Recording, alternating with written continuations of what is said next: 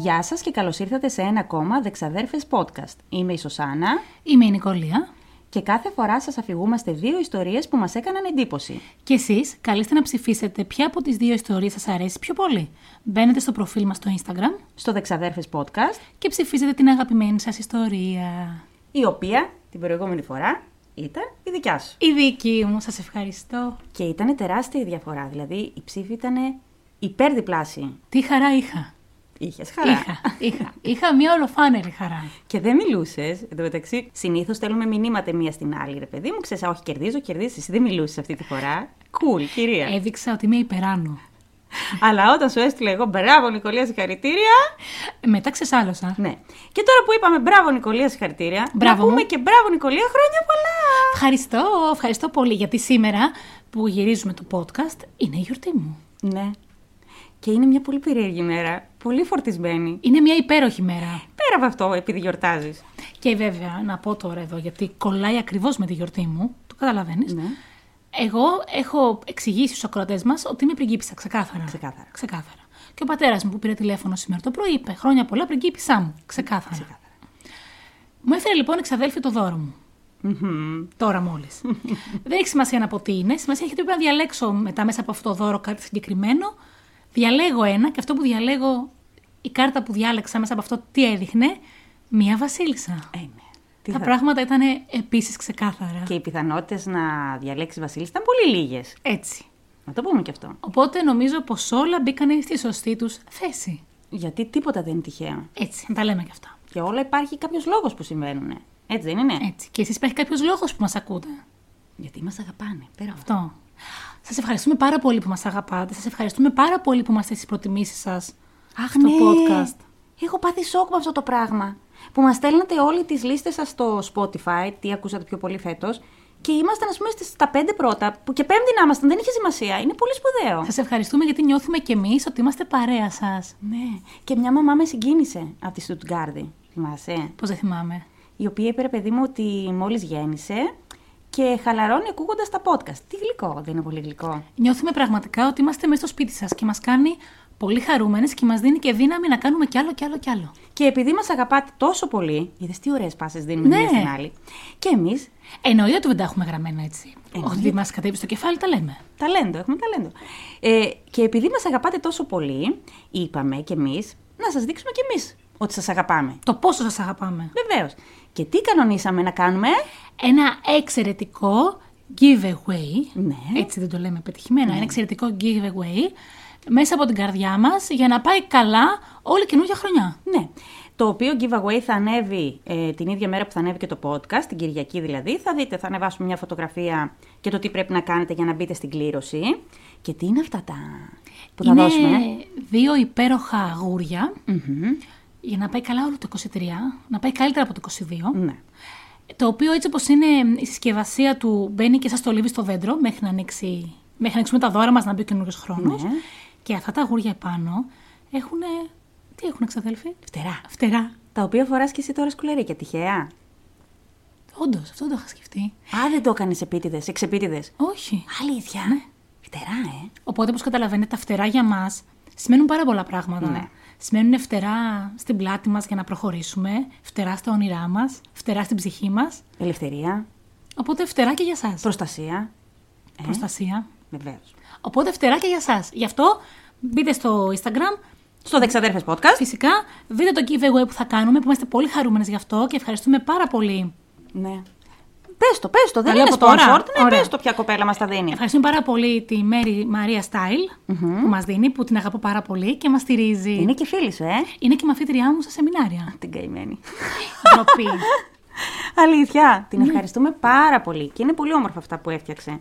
Μόνο για σας, χειροποίητα με τα καλύτερα υλικά. Τα οποία θα μπείτε στην κλήρωση και όποιος τα κερδίσει φυσικά θα τα στείλουμε ε, σε οποιοδήποτε χώρο μας πείτε. τέλος πάντων. Βεβαίως. Αυτά είχαμε να πούμε. Πες μου κάτι άσχετο σήμερα. Α, έχω κάτι άσχετο να πω. Ε, ήμουν σίγουρη. Όχι άσχετο τελείως. Έχω να πω ότι διαβάζω εχθές στο ίντερνετ ότι στην Αριζόνα Ναι. ένας αρχηγό μιας αίρεσης παντρεύτηκε πάνω από 20 γυναίκες, οριακά στα 15 τους χρόνια, και μετά έγινε μια ένορκη κατάθεση και τον συνέλαβε το FBI. Ε, ναι, τι θα τον έκανε. Και βγήκανε και άλλες αιρέσεις που είχαν διάφορα άλλα θέματα. Αυτή εκεί στην Αμερική είναι βλαμμένη. Και Η βλαμμένη είναι παντού, να μην σε στεναχωρήσω. Απλά ήθελα να το πω, ορμόμενη από την προηγούμενη ιστορία που είχα κάνει, που ήταν για την αίρεση. Που πήγαν και αυτοκτόνησαν όλοι εκεί μετά για παπούτσια. Αυτός εκεί έκανε μια αίρεση και δεν ήξερε πια να πρωτοπαντρευτεί. Γλυκούλης. Πραγματικά. Και του φαίνονταν όλο πάρα πολύ φυσιολογικό. Και ήταν και άλλοι άνθρωποι εκεί που, από ό,τι κατάλαβα, λάβαναν χώρα σε διάφορους. σε διάφορες συνευρέσεις. Α, ναι. Ναι, ωραία. μια ωραία αίρεση. Ήταν μια ωραία ατμόσφαιρα. Ναι, απλά θέλω να πω ότι αυτό με τι αιρέσει εκεί μάλλον έχει παραγίνει. Ναι, εντάξει, όχι παντού υπάρχουν αιρέσεις. Απλά ναι, Αυτοί όντως στην το έχουν Αμερική δεν χάσει. ξέρω τι, τι συμβαίνει ακριβώς. Τι πίνουνε, τι, τι τρώνε. Κατά τα άλλα, πώς πέρασες τις δύο προηγούμενες εβδομάδες; Πέρασα ωραία. Βέβαια δεν μου αρέσει πολύ εμένα αυτός ο καιρός, γιατί όλο βγάζει κρύο και βρέχει και μετά έχει υγρασία και μούχλα και μετά εκνευρίζομαι. Και θέλω να γίνω χελώνα και να πέσω σε χειμερή ανάρκη. Καλό κι αυτό. Έτσι. Και εγώ θέλω να γίνω χελώνα. Ορίστε. Να γίνω χελωνιτζάκια. Αλλά μετά σκέφτομαι ότι τουλάχιστον η γιορτή μου είναι το Δεκέμβριο, που ο Δεκέμβριος είναι από τους πιο ωραίους μήνες ναι. του χρόνου. Όχι. Ναι, είναι λόγω των Χριστουγέννων. Για Ναι, κανέναν άλλο γι' λόγο. αυτό. Ναι. Και το ξέρεις ότι και εγώ γιορτάζω το Δεκέμβριο. Δεν Ο το Δε- ξέρεις. Γιατί δεν το ξέρουν πάρα πολύ. Γιορτάζει το όνομά μου. Γιορτάζει 15 Δεκεμβρίου. Ωραία, και να μην γιορτάζε, θα σε γιορτάζαμε, ρε παιδί μου. Ε, κάθε μέρα. Ορίστε. 15 Δεκεμβρίου, λοιπόν, θα γιορτάσουμε και την άλλη ξαδέλφη. Εγώ θέλω να πω ότι οι προηγούμενες δύο εβδομάδες μου ήταν πάρα πολύ παράξενες. Μου συνέβαιναν τα πιο. Που εγώ γενικά είμαι πάρα πολύ τυχερός άνθρωπος και πολύ κολόφερδη στα πάντα. Μου συνέβαιναν τα πιο κουλά, όχι κακά. Πράγματα που λες δεν γίνεται, ας πούμε. Α πούμε, πήγα να βάλω μπρος το αυτοκίνητο και δεν έπαιρνε μπρος. Πήρα τηλέφωνο τον άντρα μου, δεν παίρνει μπρος, κάτι έκανες. Μου λέει, κάτι δεν άφησες ανοιχτό, την μπαταρία, ξέρω εγώ. Και όταν ήρθε αυτός και το έβαλε μπρος, πήρε μπρος κανονικά. Τέλειο. Χθες χάλασε το μηχανάκι στα χέρια μου. Ορίστε, είναι μάλλον ο μήνας που λέει μην πειράζετε τα... ό,τι μετακινείτε. Μας τρακάρανε επίσης. Ωραία. Ναι, διάφορα τέτοια περίεργα. Τα οποία πιστεύω ότι είναι απλά μ, ένα streak of events που λένε. Δηλαδή μια σειρά γεγονότων που κάποια στιγμή θα σταματήσει. Δεν γίνεται. ε. Αλλάζει χρονιά, μη στεναχωριέσαι. Αλλάζει χρονιά. Τα πράγματα θα είναι όλα καλύτερα με το 23. Θα γυρίσει ο τροχός. Ε, Ναι, το έχω προαποφασίσει ότι το 23 θα είναι καλύτερο. θα είναι. Νομίζω το είχα προαποφασίσει και για το 22. Το είχες πει σε Ναι. podcast. θα είναι. Και ήταν καλύτερο το 22 από το 21. ήταν, ήταν καλύτερο. Ήταν καλύτερο. Αρκετά είπαμε. Δόξα τω Θεώ. Δόξα τω Θεώ, καλά ήμασταν και σήμερα. Για ρίξτε το κέρμα. Και είμαστε και πολύ φιδουλές. Θα μπορούσαμε να πούμε κι Πάρα άλλα. πολλά, έχω να πω πολλά, ναι. Λοιπόν, ρίχνω κέρμα. Ευτυχώς δεν μπήκε μέσα στον καφέ μας το κέρμα. ε, όχι. Ενέρεση, τέλεια! Ξεκίνα. Κορώνα, παιδιά. Θα πει την ιστορία λοιπόν η πριγκίπισσα. Η πριγκίπισσα. Κανονικά έτσι έπρεπε γιατί έχω και Γιορτή. τη γιορτή μου σήμερα, οπότε έχω προτεραιότητα, παιδιά, ξεκάθαρα. Χαλαρώνω, λέγε. Λοιπόν, να είμαστε πάλι εδώ. Πρόσεξε καλά με τι έχει να κάνει η σημερινή μου ιστορία. Δεν έχω ιδέα. Μου είπες Έχεις. κάτι. Αλλά δεν Τι μου θυμάσαι, είπες; γιατί ευτυχώς έχει διασπασούλα, εύκολα. Ευτυχώς, ναι. Ε, ναι. Έχει να κάνει με ένα μυστηριώδες νησί. Αχ, ναι, κάτι μου είπες που είπα ότι είναι απίστευτο. Που δεν Ναι. το ήξερα καν. Για πες. Νόμιζα πως θα έλεγες είναι απίστευτο που ασχολούμαι πάλι με νησί. Πάλι με νησί. Μ' αρέσουν τα νησιά. Είχα μέρες να ασχοληθώ και τελικά μ' αρέσουν τα νησιά και ίσως γι' αυτό θέλω να πάω να μείνω και σε ένα νησί του Αιγαίου. Κι εγώ. Δεν εξηγείται διαφορετικά. Το έχω σκεφτεί λοιπόν. Αν άφηνα τη θεσσαλονικη θα πήγα να μείνω σε ένα νησί του Αιγαίου. Ναι. Είναι συγκεκριμένα νησιά. Αλλά ας μην πω κάτι άλλο για μένα. Α πω για το νησί μας μόνο. Τι ναι, μωρέ. Ό,τι θέλω θα πω. λοιπόν, αυτό το νησί λέγεται το νησί του Τζόρτζ και είναι στο, στην ακτή, στην περιοχή Λάμπραντορ. Οκ. Καταρχήν, να πω ότι θα μπορούσε να υπάρχει και ένα νησί της Νικολίας. Δεν υπάρχει. Άνετα. Που θα, που θα περιφέρονται όλοι Γυμνοί. γυμνοί με κορώνες. Έτσι. Άνετα θα μπορούσε λοιπόν, να υπάρχει αυτό το νησί της Νικόλιας. Αλλά το προσπερνάω και αυτό. Το νησί του Τζόρτζ λοιπόν και είναι στο Λάμπραντορ. Δεν με ρώτησες πού είναι αυτό το νησί. Για, την- για να μην σε δυσκολέψω, το σκέφτηκα. είναι στην ευρεία περιοχή του Connecticut. το κονέ. Και πού είναι λοιπόν το Connecticut; Στην Αμερική. Ναι, αλλά άμα θυμόσουν την προηγούμενη ιστορία που έχασκες, Ναι. είναι στην ευρύτερη περιοχή της Μασαχουσέτης. Αλήθεια! Μασατσουσέτς. Μασατσούσετ. Ναι. Άρα οι δυο μου ιστορίες με κάποιο τρόπο συνδέονται. Όλα συνδέονται. Και έτσι πως άνοιξε αυτή η ιστορία μπροστά μου, Όλα συνδέονται. Ναι. δεν μπορούσα παρά να την πω. Είμαστε λοιπόν στο τέτοιο μέρος είναι αυτό το νησί που είμαστε στα σύνορα με τον Καναδά. Δεν ξέρω που ακριβώς παίζει ρόλο αυτό, αλλά νομίζω ότι παίζει στο πόσος κόσμος ήταν εκεί, τι γίνεται, γιατί είναι πολύ σε μια Απομακρυσμένο. ακρούλα, ναι, σε σύνορα που τα σύνορα ποτέ εκεί πάνω κιόλας δεν είναι πολύ βολικό μέρος. Όσο έψαχνα να βρω για αυτή την ιστορία, ενδιάμεσα μου άνοιξε μια άλλη ιστορία για ένα άλλο νησί που λεγόταν το νησί του George, Fort. Σκέτο. Το δικό μου είναι το νησί του George Σκέτο στο Λάμπραντορ, αυτό είναι Fort George. και ήταν και αυτό το νησί στις ΗΠΑ. Αυτό το νησί, το Fort George, το 1974 πήγε η οικογένεια Μπέτζ εκεί και βρήκε μια μεταλλική σφαίρα στο δάσος. Που το έχω κάνει βίντεο. Αμοιβέ που όλα τα. Που όλα τα Αλήθεια τώρα; Βεβαίως. Σε αυτό λοιπόν, σε αυτήν την ιστορία, Η εξωγήινη σφαίρα Μπέτζ. Μπείτε στο YouTube, στο Σαν M και δείτε το. έτσι. Ναι. Ε, πήρανε λοιπόν, αυτή η οικογένεια είχε πάει βόλτα στο δάσος, πήρανε την μπάλα σαν αναμνηστικό και την πήγανε σπίτι τους. Μετά από λίγο καιρό, εγώ θα σας το πω πιο απλοϊκά, γιατί αυτή κάνει ολόκληρες ιστορίες από πίσω. Ε, αυτή η οικογένεια λοιπόν είχε την μπάλα για αναμνηστικό και κάποια στιγμή το ένα το παιδί, έτσι όπως έπαιζε μουσική, είδε την μπάλα κουνιέται. Ναι. Σε μια περίεργη κίνηση μπρος και πίσω και μετά αυτή η μπάλα έβγαζε και ένα βουητό. Ναι. Που τα άκουγαν πάρα πολύ δυνατά τα, τα ζώα, κατέκανε να τρέχουν να φεύγουν μακριά. Πήγε το πολεμικό ναυτικό, πήγανε ιστορίες για συνωμοσίες στον Ούφο, έγινε ένας χαμός.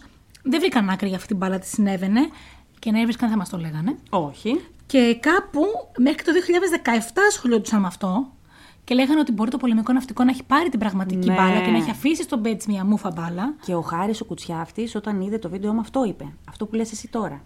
Ιδέες τελικά και με το Χάρη επικοινωνούμε. Ναι. Ορίστε. Εμένα θα παίρνει για βοηθό ο Χάρης. και ήταν πάρα πολύ ενδιαφέρον όλο αυτό με την μπάλα σε ένα νησί του Τζόρτζ. Εκεί πέρα πάλι. Του Fort του Τζόρτζ. Του Τζόρτζ του Fort. Του Τζόρτζ του Fort. Ναι.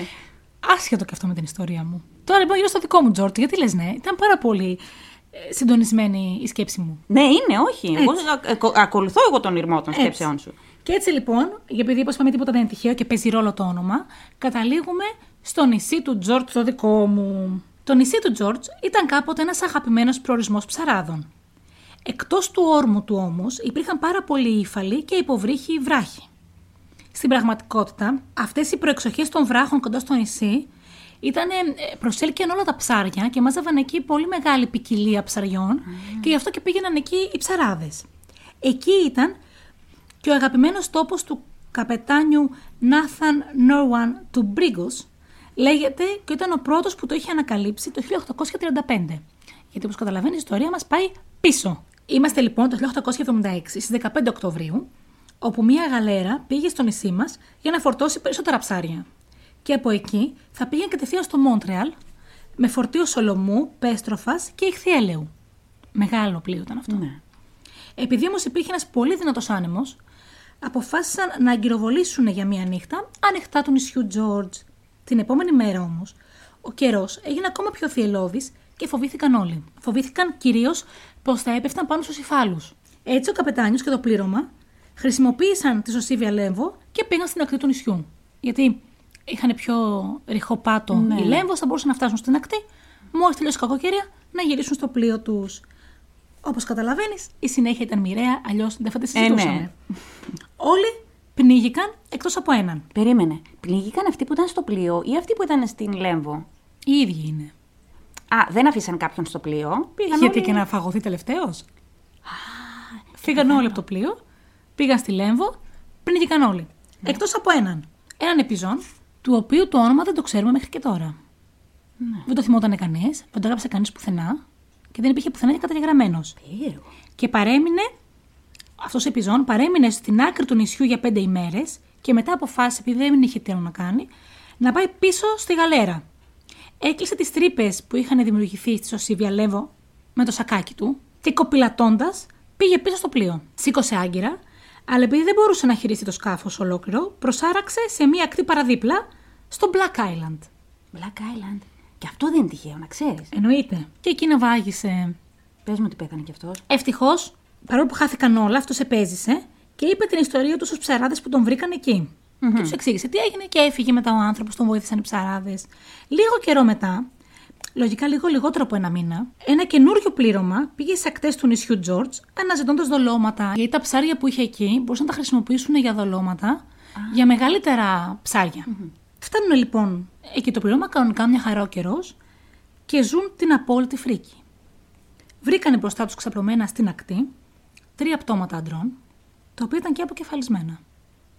Τα ρούχα τους και τα υπόλοιπα μέλη τους ήταν άθικτα. Άρα αποκλειόταν να τα είχε ξεβράσει έτσι η θάλασσα ή να τους είχε προκαλέσει με κάποιο τρόπο τον αποκεφαλισμό κάποιο ψάρι. Ναι. Κάποιος καρχαρίας, δεν ξέρω τι έχει εκεί. Ψάχνοντας λοιπόν να δουν τι ακριβώς συνέβη και να φύγουν όσο πιο μακριά μπορούσαν από αυτή τη φρίκη, αλλά είχαν και την περιέργεια οι άνθρωποι, πήγανε λίγο δυτικότερα και εκεί βρήκαν ακόμη ένα πτώμα. Χτυπημένο και αυτό με τσεκούρι, όπως τελικά αποδείχθηκε είχαν αποκεφαλιστεί και τα υπόλοιπα πτώματα.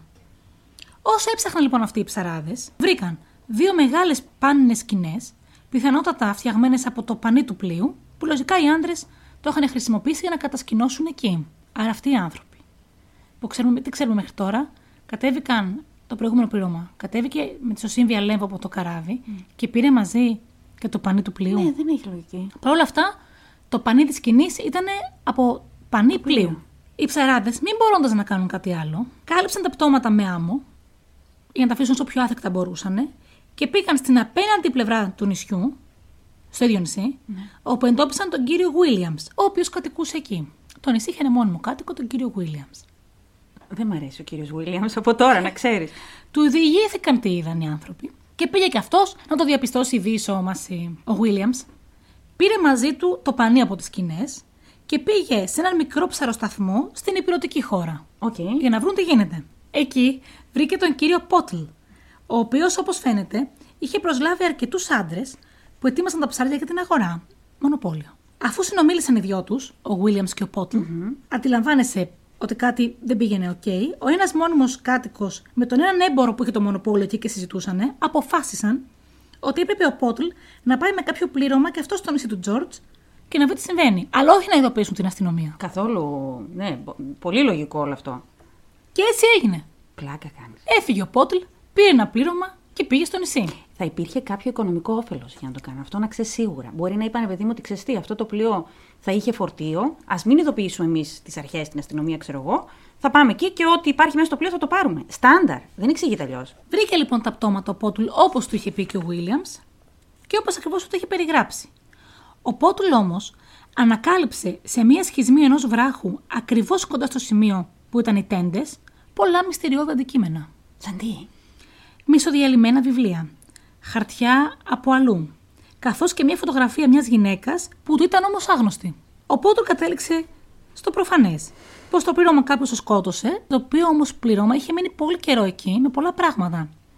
Ναι, αλλά ποιος ήταν αυτός που το σκότωσε το πλήρωμα, Ο μοναδικός επιζών που είχαν βρει ένα μήνα πριν, Ή ο Βίλιαμ. και δεν το ήξεραν ότι είναι αυτός ο επιζών ο ένας που είχε φύγει. Εν τω μεταξύ, ο Πότλ ήταν σίγουρος πως το πλήρωμα ήταν τετραμελές. Γιατί ο Πότλ έβλεπε και τα πλοία που φεύγουν, που πάνε να προσαράξουν κτλ. Α, οκ. Άρα, ο καπετάνιος που τον βρήκανε μόνο του. Ναι. Και τα τρία πτώματα.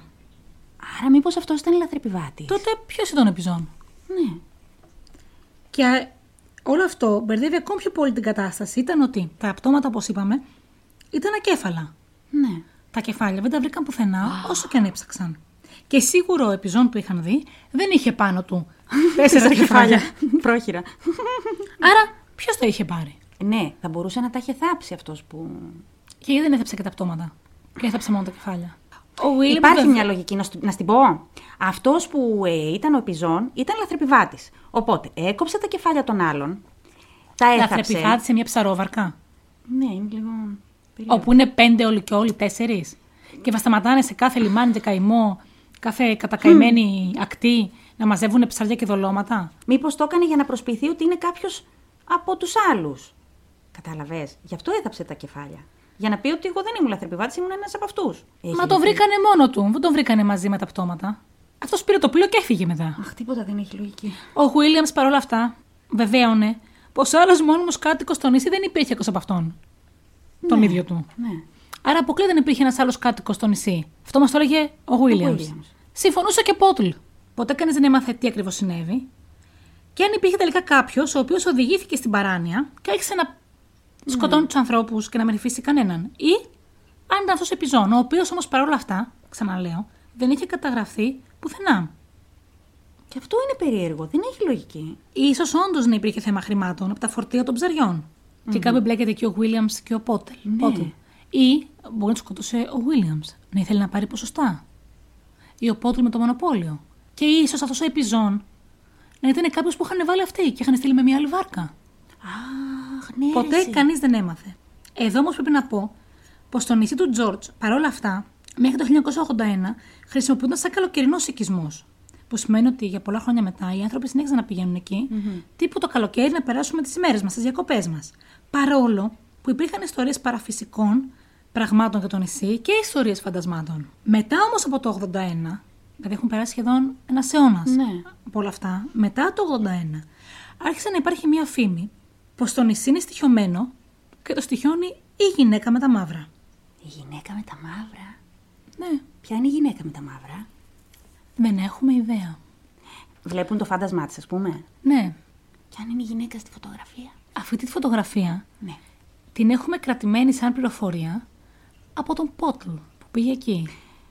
Άρα όσοι την έχουν δει, έχουν πεθάνει. Μετά το 81 βλέπουν τη γυναίκα με τα μαύρα. Πολύ περίεργο. Και έτσι αυτό το νησί τώρα πλέον έχει γίνει ένας τόπος θρύλων. Βέβαια, σκέψου ότι το 40 είχε χρησιμοποιηθεί ε, και σαν οχυρό, γιατί ήταν ε, ο δεύτερος παγκόσμιος πόλεμος. Αυτά τα νησιά χρησιμοποιούνταν. Θυμάσαι που έχω πει και μια ιστορία για ένα νησί που είχε τους γοργονανθρώπου. Ναι, το και, νησί εκείνοι του το, Γκάι. είχαν- και εκείνοι το έχουν ε, χρησιμοποιήσει. Σωστά. Και εκεί υπήρχε θρύλος με περίεργα όντα, τους γοργονανθρώπου μου. Ναι.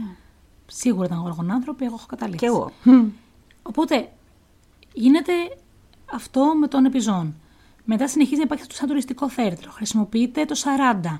Παραφυσικά λέγανε πάντα το κάτι συμβαίνει όλοι που ήταν εκεί. Και μετά αυτό το νησί, μετά το 81 εγκαταλείφθηκε και υπάρχει ο θρύλος αυτής της γυναίκας με τα μαύρα που το στοιχιώνει. Να ρωτήσω κάτι. Καταρχάς, γιατί λέγεται νησί του Τζόρτζ; Ποιος ήταν ο Τζόρτζ; Δεν έχω ιδέα, δεν το λέει πουθενά. Άρα δεν καταλήγουμε ότι σε αυτό το νησί πάντα κυριαρχούν τα πνεύματα. Εγώ εκεί κατέληξα. Μη σου πω ότι και ο επιζών μπορείς να είναι- ήταν φίλος από τότε της κυρίας με τα μαύρα. Ναι, και ξέρεις τι, μου έχει μείνει πάρα πολύ αυτό που είπες για τα περίεργα αντικείμενα που βρήκανε.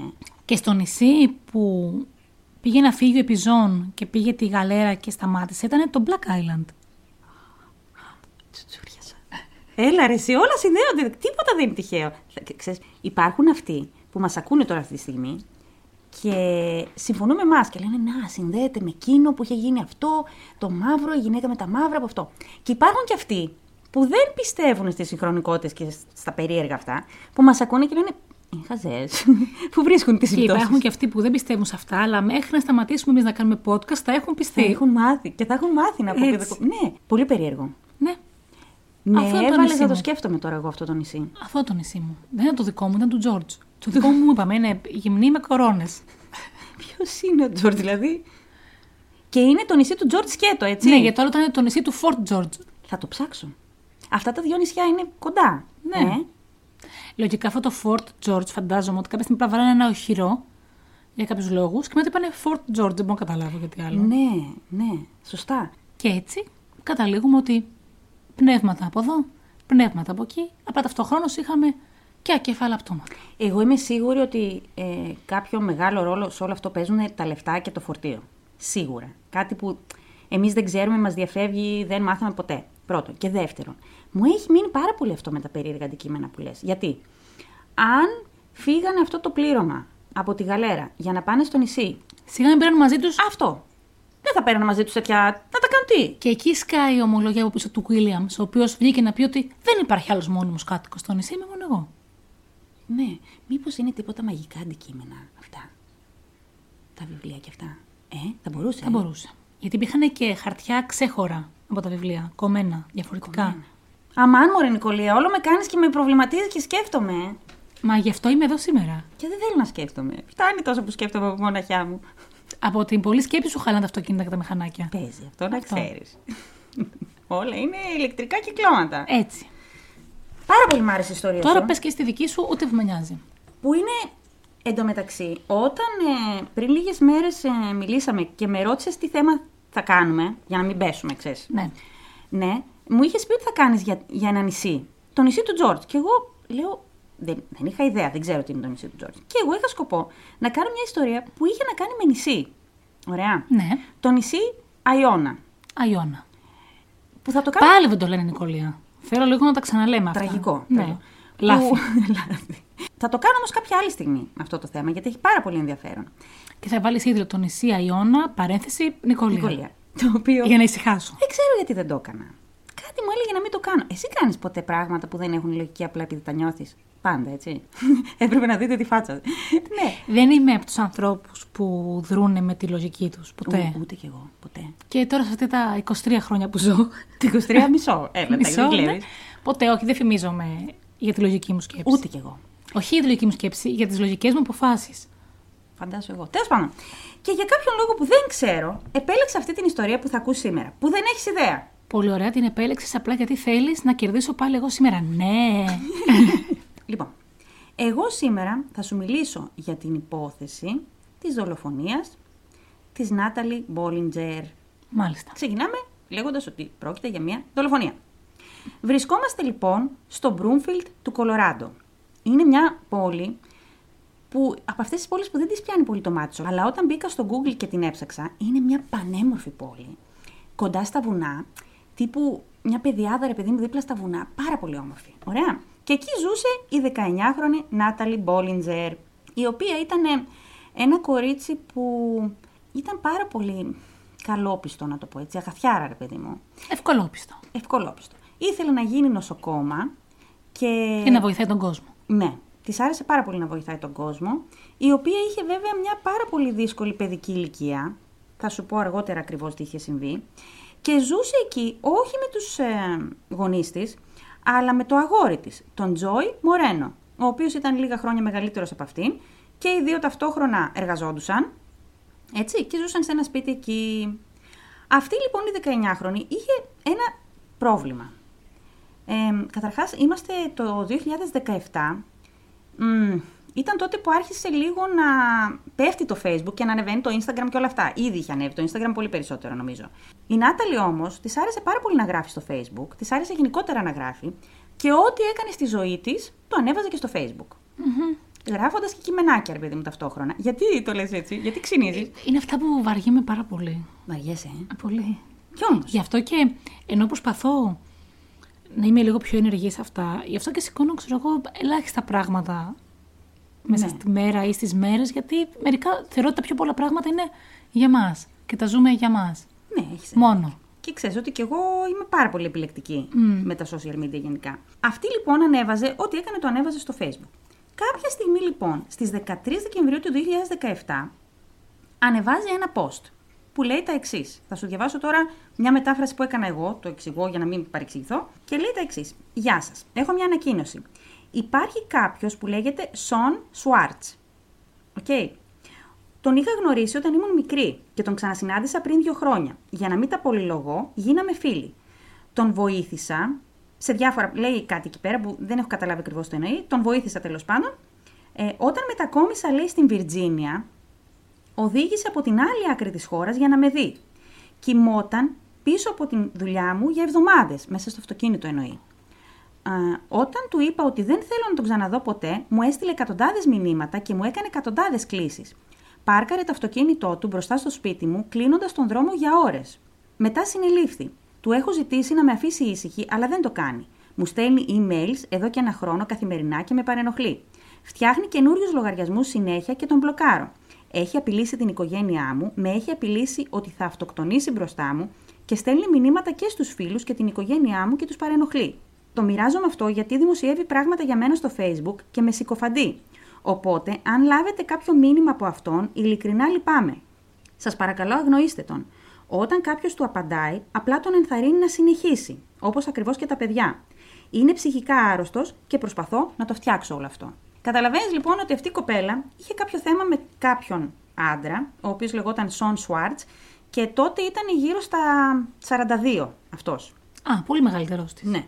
Ο οποίος ήταν. ε, ε, στο παρελθόν τουλάχιστον ήταν άστεγος και εκείνη την περίοδο από ό,τι έχω καταλάβει ζούσε τα περισσότερα βράδια έμενε στο αυτοκίνητό του, αλλά ζούσε και σε διάφορους ξενώνες. Και όπου πήγαινε αυτή, πήγαινε και αυτός από πίσω. Το αγόρι της ο Τζόι το ήξερε αυτό. Ήξερε ότι κάποιος την παρενοχλεί. Τον Σουάρτς λοιπόν τον είχε γνωρίσει στα 13 της. Κάτω από περίεργες συνθήκες που και αυτές θα σου τις εξηγήσω αργότερα. Ε, 13 αυτή, 35 αυτός. ναι, τότε ναι. Αυτός λοιπόν, όσο καιρό αυτή ανέβαζε αυτά τα post και έλεγε για αυτόν, αυτός ανέβαζε δικά του post στο, στο Facebook που έλεγε ότι δεν είναι έτσι ακριβώς τα πράγματα, εγώ την αγαπάω και θέλω να τη βοηθήσω και και έχει διάφορα προβλήματα και δεν ξέρω για τι πράγμα μιλάει και ποτέ δεν την έχω απειλήσει. Ενώ υπήρχαν καταγγελίες και αναφορές από την αστυνομία που έλεγαν το αντίθετο. Στις 18 Δεκεμβρίου ανταλλάσσει η Νάταλη μηνύματα με έναν φίλο της, τον Τιμ Μπίσον. Ο Τιμ Μπίσον ήταν συνομήλικός της, παλιότερα είχαν και σχέση, αλλά τώρα ήταν πλέον φίλος της. Έτσι, δεν είχαν τίποτα ερωτικό μεταξύ τους. Τα μηνύματα αυτά λένε τα εξής. Ο Σον ήρθε και βρίσκεται στην I-25. Είναι μια λεωφόρος από ό,τι έχω καταλάβει, ένας δρόμος τέλος πάντων.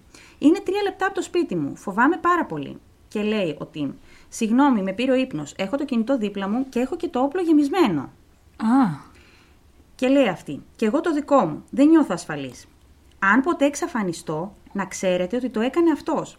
Αν βρεθώ νεκρή κάπου, πες στην αστυνομία ότι το έκανε αυτός. Δεν αστειεύομαι. Και λέει ο Τιμ, Οκ, αλλά προτιμώ να μην το σκέφτομαι αυτό. Στο δικαστήριο θα δικαιωθείς. Ανησυχώ πολύ για σένα. Η πόρτα μου είναι ανοιχτή για σένα ανά πάσα στιγμή. Μην διστάσεις. Οπότε έχουμε την Νάταλη, τον Σον που είναι αυτός που την παρενοχλεί, ο Τιμ που είναι ο φίλος της, που τα εκμυστηρεύεται όλα αυτά, και ο Τζόι που είναι το αγόρι της. Η σχέση της τέλος πάντων. Στις 22 Δεκεμβρίου η Νάταλη ανεβάζει ένα post που λέει το εξής.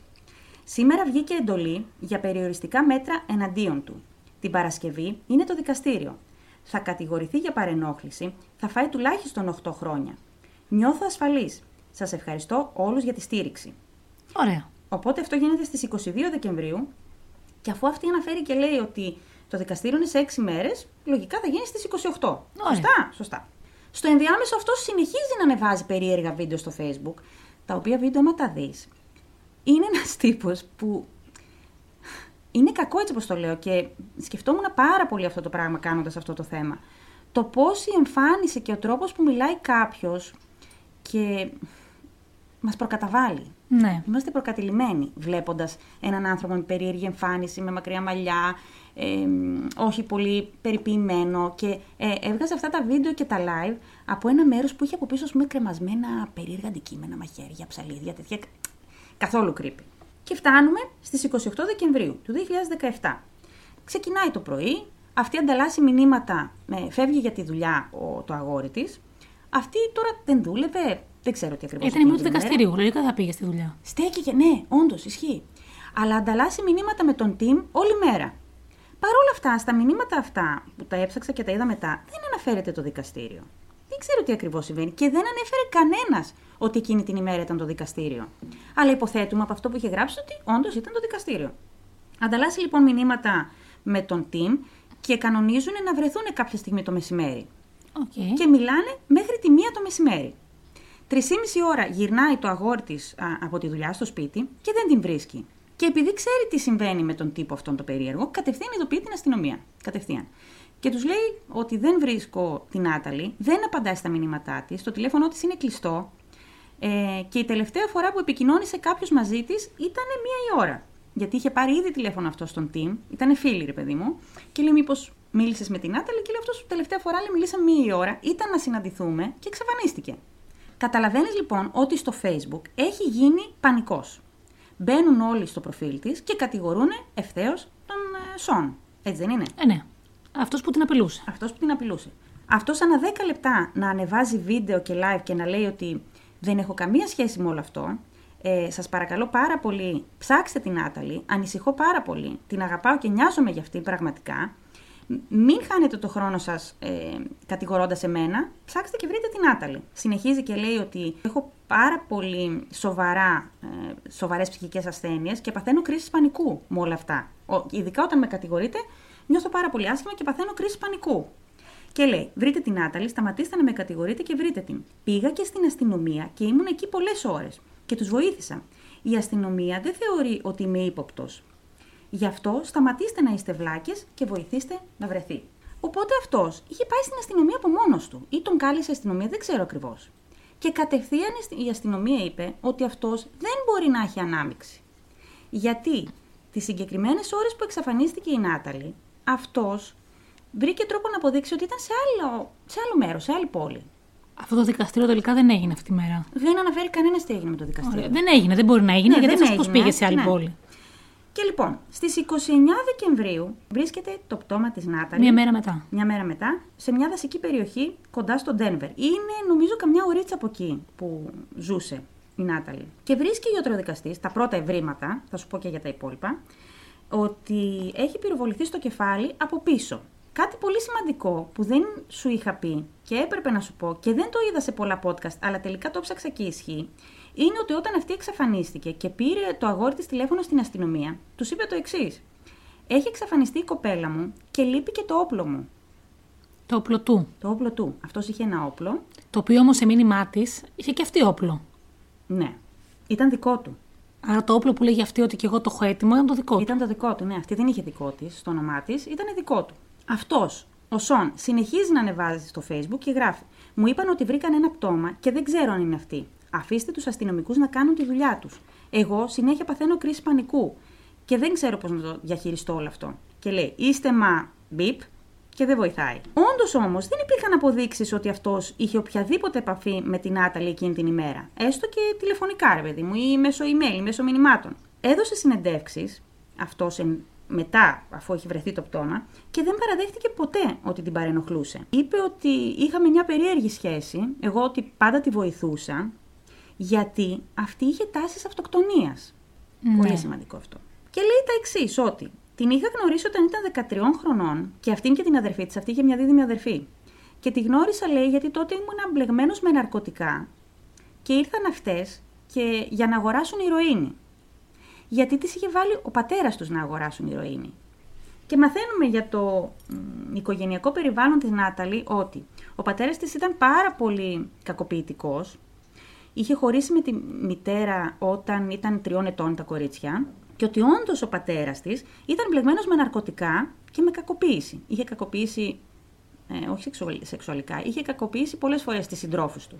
Ήταν πολύ βίαιος. Ωστόσο όλοι πάλι υπέθεσαν το προφανές ότι η Νάταλη κάτι είχε πάθει από αυτόν, από τον Σον, ότι κάτι της είχε κάνει. Οπότε τώρα έχουμε τον Τζόι, που είναι το αγόρι της, που πολλοί τα ρίχνουν και σε αυτόν ότι τύπου αυτός πρέπει να την έκανε κάτι γιατί είναι το αγόρι της, σωστά; Εμένα αυτός ο φίλος κάπου δεν μου κολλάει, αλλά τέλος πάντων συνέχισε. Έχουμε τον Τιμ, Αυτός, αυτός. Κάπου κάτι κάθεται λάθος. ο οποίος Έχει και τόσο ένα όπλο. Ναι, έχει και αυτός όπλο, να το πούμε Έτσι. και αυτό. Ο οποίος θα συναντιόταν μαζί της εκείνη την ημέρα και ξαφνικά αυτή εξαφανίστηκε. Έχουμε τον πατέρα της, που έχει κατηγορηθεί πάρα πολλές φορές για κακοποίηση και συμβαίνουν όλα αυτά τα Ο περίεργα. οποίος είναι ακόμη εν ζωή. Ο οποίος είναι εν ζωή και τον, και τον Σον. Τον ανέφερα τον Σον στην αρχή; Δεν πειράζει. Δεν τον ξαναναφέρω. Τέλος πάντων, υπάρχουν αυτοί οι άντρες στη ζωή της που καταλαβαίνεις.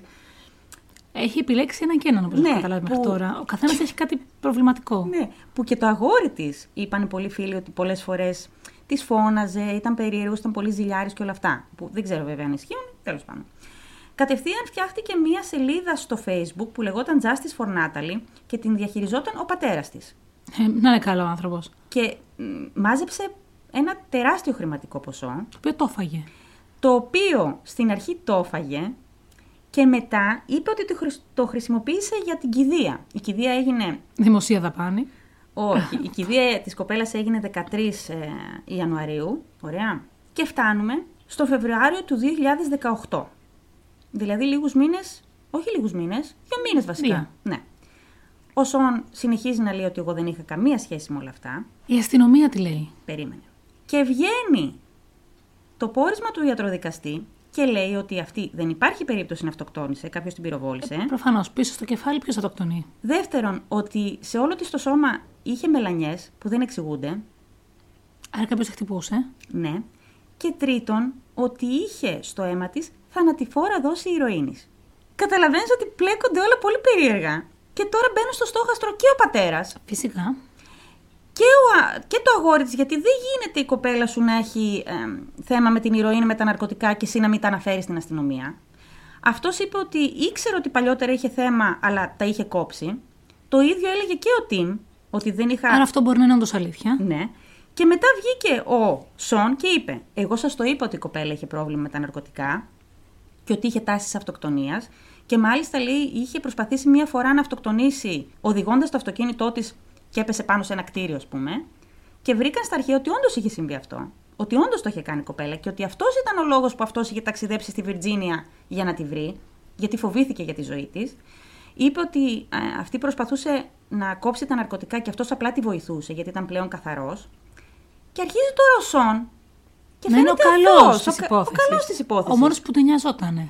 Και λέει ο Σον ότι εγώ δεν έχω μηνύματα και στοιχεία για όλα αυτά που σας λέω. Γιατί την περίοδο που μιλούσαμε, που ήταν αυτή στη Βιρτζίνια, είχα ένα κινητό το οποίο δεν το έχω τώρα αυτή τη στιγμή. Δεν ξέρω αν το βρήκε ποτέ η αστυνομία. Και φτάνουμε στο Φεβρουάριο που βγήκε ε, το πόρισμα του γιατροδικαστή ότι όντως αυτή είχε και ηρωίνη στο αίμα της, θανατηφόρα δώσει κιόλας. Και η αστυνομία συλλαμβάνει έναν τύπο. Τον 23χρονο Τζόζεφ Μάικλ Λόπες. Γιατί; Την ημέρα που εξαφανίστηκε αυτή, είχε ανταλλάξει 123 μηνύματα με αυτόν. Εκείνη την ώρα, δηλαδή από τις 12 παρά μέχρι τη μία που εξαφανίστηκε περίπου. Ο οποίος τι κάνει, λέει, στη ζωή του, πουλάει ναρκωτικά. Ναι. Ναι, ναι. Ναι, είναι μπλεγμένος με ναρκωτικά. Είναι 23χρονο, μένει σε μία πόλη πολύ κοντά. Είναι νομίζω γύρω στη μία ώρα από εκεί που έμενε η Νάταλη. Δουλεύει σε μία ε, πιτσαρία. Ε, έχει ένα παιδάκι 7 μηνών και είναι παντρεμένος. Και γιατί το συλλάβανε; Γιατί εκείνη την ημέρα είχαν ανταλλάξει αυτά τα μηνύματα τα οποία αυτός δεν μπορούσε στην αρχή να εξηγήσει. Έλεγε ότι τη γνώρισε μέσω Facebook, μετά έλεγε ότι τη γνώρισε μέσω μιας αγγελίας και λίγο τα μασούσε. Αφού μπορέσανε και ανοίξανε μετά τα αρχεία της τηλεφωνικής εταιρείας, είπε ότι γνώρισε την Νάταλη μέσω μιας αγγελίας στο Craigslist. Craigslist. Το ξέρεις το Craigslist; Όχι. Δεν ξέρω τι ακριβώς είναι. Και ας μας βοηθήσουν λίγο και αυτοί που ξέρουν. Είναι τύπου μια σελίδα που ε, μπορείς να ανεβάσεις αγγελίες για τα πάντα. Εγώ Okay. αυτό κατάλαβα. Και υποτίθεται ότι αυτή η αγγελία έλεγε, ότι την είχε βάλει η Νάταλη αυτή την αγγελία και έλεγε ε, I want to put a hit on myself. Δηλαδή, θέλω να σκοτωθώ, με άλλα λόγια, τη ελεύθερη μετάφραση. Ο Λόπες λοιπόν επικοινώνησε μαζί της και προσποιούμενος ότι ήταν επαγγελματίας hitman, δολοφόνος, της είπε ότι ξέρεις εγώ μπορώ να το κάνω αυτό για σένα. Καλός άνθρωπος. Πολύ. Να τη βοηθήσει ήθελε. Και ζήτησε φυσικά και λεφτά για όλο αυτό. Κανονίσανε να βρεθούν στις 28 Δεκεμβρίου. Αυτή Ναι. το ζήτησε αυτό. Αυτός πήρε το αυτοκίνητό του, πήγε μέχρι εκεί. Όντως το, από τις κυψέλες βρήκανε ότι ήταν μαζί εκείνη την ώρα, αυτός με την κοπέλα. Ψάξανε το σπίτι του και βρήκανε στο αυτοκίνητό του και την τσάντα της κοπέλας και το κινητό της, στο πορπαγκάζ. Αυτός όμως είπε ότι την πήρα με τα μάξι, είχαμε όντως κανονίσει εγώ να τη σκοτώσω, αλλά στο τέλος λέει δίλιασα και δεν μου άρεσε λέει όλο αυτό, οπότε λέει την άφησα κάπου μαζί με το όπλο που έφερε αυτή, εγώ λέει δεν είχα όπλο, την άφησα κάπου και έφυγα. Όταν οι αστυνομικοί τον πίεσαν και του είπαν ότι δεν υπάρχει περίπτωση να είχε πυροβοληθεί μόνη της, λόγω του τραύματος Ε. τέλος πάντων, είπε ότι ναι, τελικά εγώ το έκανα, αλλά λέει δεν ήθελα να το κάνω και με απείλησε αυτή, ότι αν δεν το έκανα θα με πυροβολούσε. Τέλος πάντων, αυτός άλλαξε την ιστορία πάρα πολλές φορές. Συνέχισε να λέει ότι το έκανε για να τη βοηθήσει, λόγω της ε, αγγελίας που είχε βάλει αυτή, και ότι τελικά όντως την πυροβόλησε. Μια ανατριχιαστική λεπτομέρεια είναι ότι είπε ότι πριν τη σκοτώσει, προσευχήθηκαν μαζί. Λογικό. Και ότι μετά πήρε τα πράγματά της αυτός για να τα εξαφανίσει, δεν ξέρω, που δεν έχει και αυτό καμία λογική. Δηλαδή, γιατί να πάρεις την τσάντα της; Τίποτα από ό,τι έχεις πει μέχρι τώρα δεν έχει λογική. Ναι. Το περίεργο είναι ότι η αγγελία που ισχυρίζεται αυτός ότι απάντησε τέλος πάντων σε αυτή την αγγελία δεν βρέθηκε ποτέ. Άρα δεν υπήρχε. Δεν τη βρήκανε ποτέ οι αστυνομικοί. Που σημαίνει τι, πώς αυτοί οι δύο ήρθαν σε επαφή; Με κάποιον τρόπο, τώρα μέσω του Facebook, δεν έχουν βρει ακόμα με ποιον τρόπο, αν δεν υπήρχε η αγγελία. Και ότι υπάρχει πιθανότητα αυτός όντως να κατασκεύασε όλη αυτή την ιστορία με την αγγελία, απλά για να πάρει λιγότερα χρόνια. Γιατί σου λέει εγώ δεν ήθελα να τη σκοτώσω, την βοήθησα απλά να αυτοκτονήσει. Ναι. Που έχει, τώρα δεν ξέρω αν θεωρείται ελαφρυντικό, τέλος πάντων στην Αμερική θεωρείται ελαφρυντικό.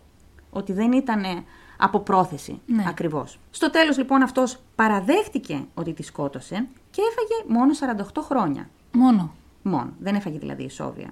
Που δεν ξέρω τι ακριβώς συμβαίνει. Ξέρουμε ότι στην Ελλάδα πόσο είναι τα ισόβια; 25 νομίζω. 25.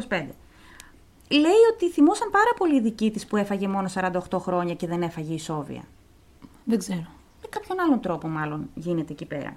Ο πατέρας της λοιπόν είπε αργότερα «Εκμεταλλεύτηκε την κόρη μου. Ήταν ευάλωτη και υπό την επίρρεια ναρκωτικών και σκότωσε το μωρό μου. Ήθελα οφθαλμόν αντί οφθαλμού. Αλλά σε προστάτευαν». Το λέει για τον ε, Για τους αστυνομικούς για που τον προστάτευαν Λόπες. τον- Ναι. Η οικογένεια Μπόλιντζερ δεν είχε καμία επιλογή. Ήταν μια συμφωνία με τον διάβολο. Εννοούσε μάλλον τη συμφωνία που έκανε αυτή η κόρη του με τον ε, Λόπες τέλος πάντων. Και άκου τώρα να δεις τι γίνεται. Τελικά, ο Σουάρτς έλεγε εξ αρχής την αλήθεια. Ενώ μπήκαν όλοι στο facebook, στο message, του, του έστελναν απειλητικά μηνύματα, τον ψάχνανε να τον σκοτώσουν διάφοροι, να τον δίρουν, ξέρω εγώ και όλα αυτά. Ο άνθρωπος έλεγε εξ αρχής την αλήθεια. Αυτή όντως όλα αυτά τα χρόνια είχε ψυχολογικά προβλήματα, τα οποία τα, τα μοιραζόταν μόνο με τον Σουάρτ. Δεν τα ξέρει κανένας, δεν τα ξέρει ούτε το αγόρι της, ούτε ο Τιμ που ήταν ο κολλητός της. Τον κατηγορήσανε. Έχεις δίπλα σου έναν άνθρωπο. Ναι. Ή φίλο σου καρδιακό ή το σύντροφό σου, ο οποίος έχει ψυχολογικά προβλήματα. Κατά καιρούς παίρνει ναρκωτικά, δεν είναι καλά, αλλά δεν το ξέρεις. Ο Τζόι είπε ότι ήξερα ότι είχε θέμα με τα ναρκωτικά και ήξερα ότι κάποιες φορές έκανε χρήση, αλλά τα είχε κόψει τον τελευταίο καιρό. Πώς γίνεται όμως ένας άνθρωπος να έχει τάσεις αυτοκτονίας, να έχει κάνει απόπειρα, αυτό που είπε με το αυτοκίνητο, και να μην το ξέρει κανείς; Επίσης, κάτι που δεν μου είπες είναι γιατί ήταν χτυπημένη. Είπε ο ιατροδικαστής ότι τα χτυπήματα γίνανε πριν πεθάνει. Ναι. Αλλά δεν μπόρεσε να τα εξηγήσει ο Λόπες. Που μία εκδοχή φυσικά ήταν ότι αυτός απλά την βρήκε στο δρόμο, ευάλωτη. Θα μου πεις μετά πώ όμω είχαν ανταλλάξει τόσα μηνύματα από πριν. Μήπως απλά την χτύπησε πριν τη σκοτώσει. Δεν ξέρω. Απλά αυτό που σου είπα και πριν, και γι' αυτό ήθελα να κάνω αυτή την ιστορία. Πώς κάποιες φορές βάζουμε στο στόχαστρο συγκεκριμένους ανθρώπους, λόγω της καταγωγής τους, της εμφάνισή εμφάνισής τους. Τώρα σκεφτόμαστε το ίδιο περιστατικό, ε; Και έχουμε πει ότι δεν θα συζητάμε Ναι, θέματα ναι. της καθημερινότητάς μας. Ναι, σωστά. Και πώς έτυχε, ρε φίλε; Αυτό έγινε χθες. Εγώ αυτό το θέμα το έχω γράψει από προχθές. Τέλος πάντων, το πώς είμαστε προκατηλημένοι απέναντι σε κάποιες κοινωνικές ομάδες. Αυτό οι ψυχολόγοι λένε, νομίζω ότι και οι profilers, ότι είμαστε προκατελημένοι γιατί συνήθως συμπαθούμε ανθρώπους που μοιάζουν με εμάς. Ναι. Γιατί μας είναι πιο οικοί. ναι, έτσι έκανε και ο Ted Bundy όμως. Και Σκοτ που ήταν γλυκούλης και όμορφος και όλοι τον για- εμπιστευόταν. Γι' αυτό και, δεν, γι αυτό και τους εμπιστεύεσαι πιο εύκολα και γίνεσαι μετά πιο ευάλωτος σε αυτούς τους ανθρώπους. Ναι, δεν είναι άδικο όμως. Δηλαδή, αυτό ρε παιδί μου με πνίγει. Με πνίγει. Το γιατί ενστικτοδό, και, και εγώ το κάνω δηλαδή, δεν κατηγορώ τους άλλους και βγάζω τον εαυτό μου απ' έξω. Ε, ενστικτοδός κατηγορούμε κάποιους συγκεκριμένους ανθρώπους μόνο και μόνο γιατί έχουν συγκεκριμένη εμφάνιση ή γιατί κάπως μας φάνηκαν ή γιατί θεωρείται... Δεν ξέρω πώς να το πω. Βάλ το εσύ σε ωραία λόγια που τα λες ωραία. Καταλαβαίνεις τον πόνο μου. Με πνίγει όμως αυτό το πράγμα και το κάνω κι εγώ και ξέρω ότι το κάνω. Άθελά μου και... Εντάξει, είμαστε όλοι άνθρωποι. Ναι. Σημασία έχει να μην πειράζουμε, πληγώνουμε, πονάμε άλλους ανθρώπους. Ναι. Και αυτός ο καημένος τελικά ε, είναι ακόμα άστεγος από ό,τι έχω μάθει. Ε, παθαίνει κρίση πανικού, έχει, έχει πάρα πολύ σοβαρά ψυχολογικά προβλήματα. Και αυτός ο άνθρωπος ήταν ο μόνος που προσπαθούσε να βοηθήσει την άλλη. Ναι. Και ποια είναι, ε, άλλο τώρα αυτό που με πείραξε πάρα πολύ. Αυτή ενώ εκμυστηρευόταν σε αυτόν τα, μυ- τα μυστικά της, τα προβλήματά της, ζητούσε τη βοήθειά του πολλές φορές. Δηλαδή υπάρχουν μηνύματα που λένε ότι, ε, ενώ ταυτόχρονα αυτή τον κράζει στο facebook και όλα αυτά, ε, υπάρχουν μηνύματα που του λέει ας πούμε έλα να με βοηθήσεις και είμαι μόνη μου και μόνο εσένα έχω που με καταλαβαίνεις και ταυτόχρονα λέει στο φίλο της ότι αν βρεθώ νεκρή φταίει αυτός. Θα μου πεις η κοπέλα, δεν ήταν καλά.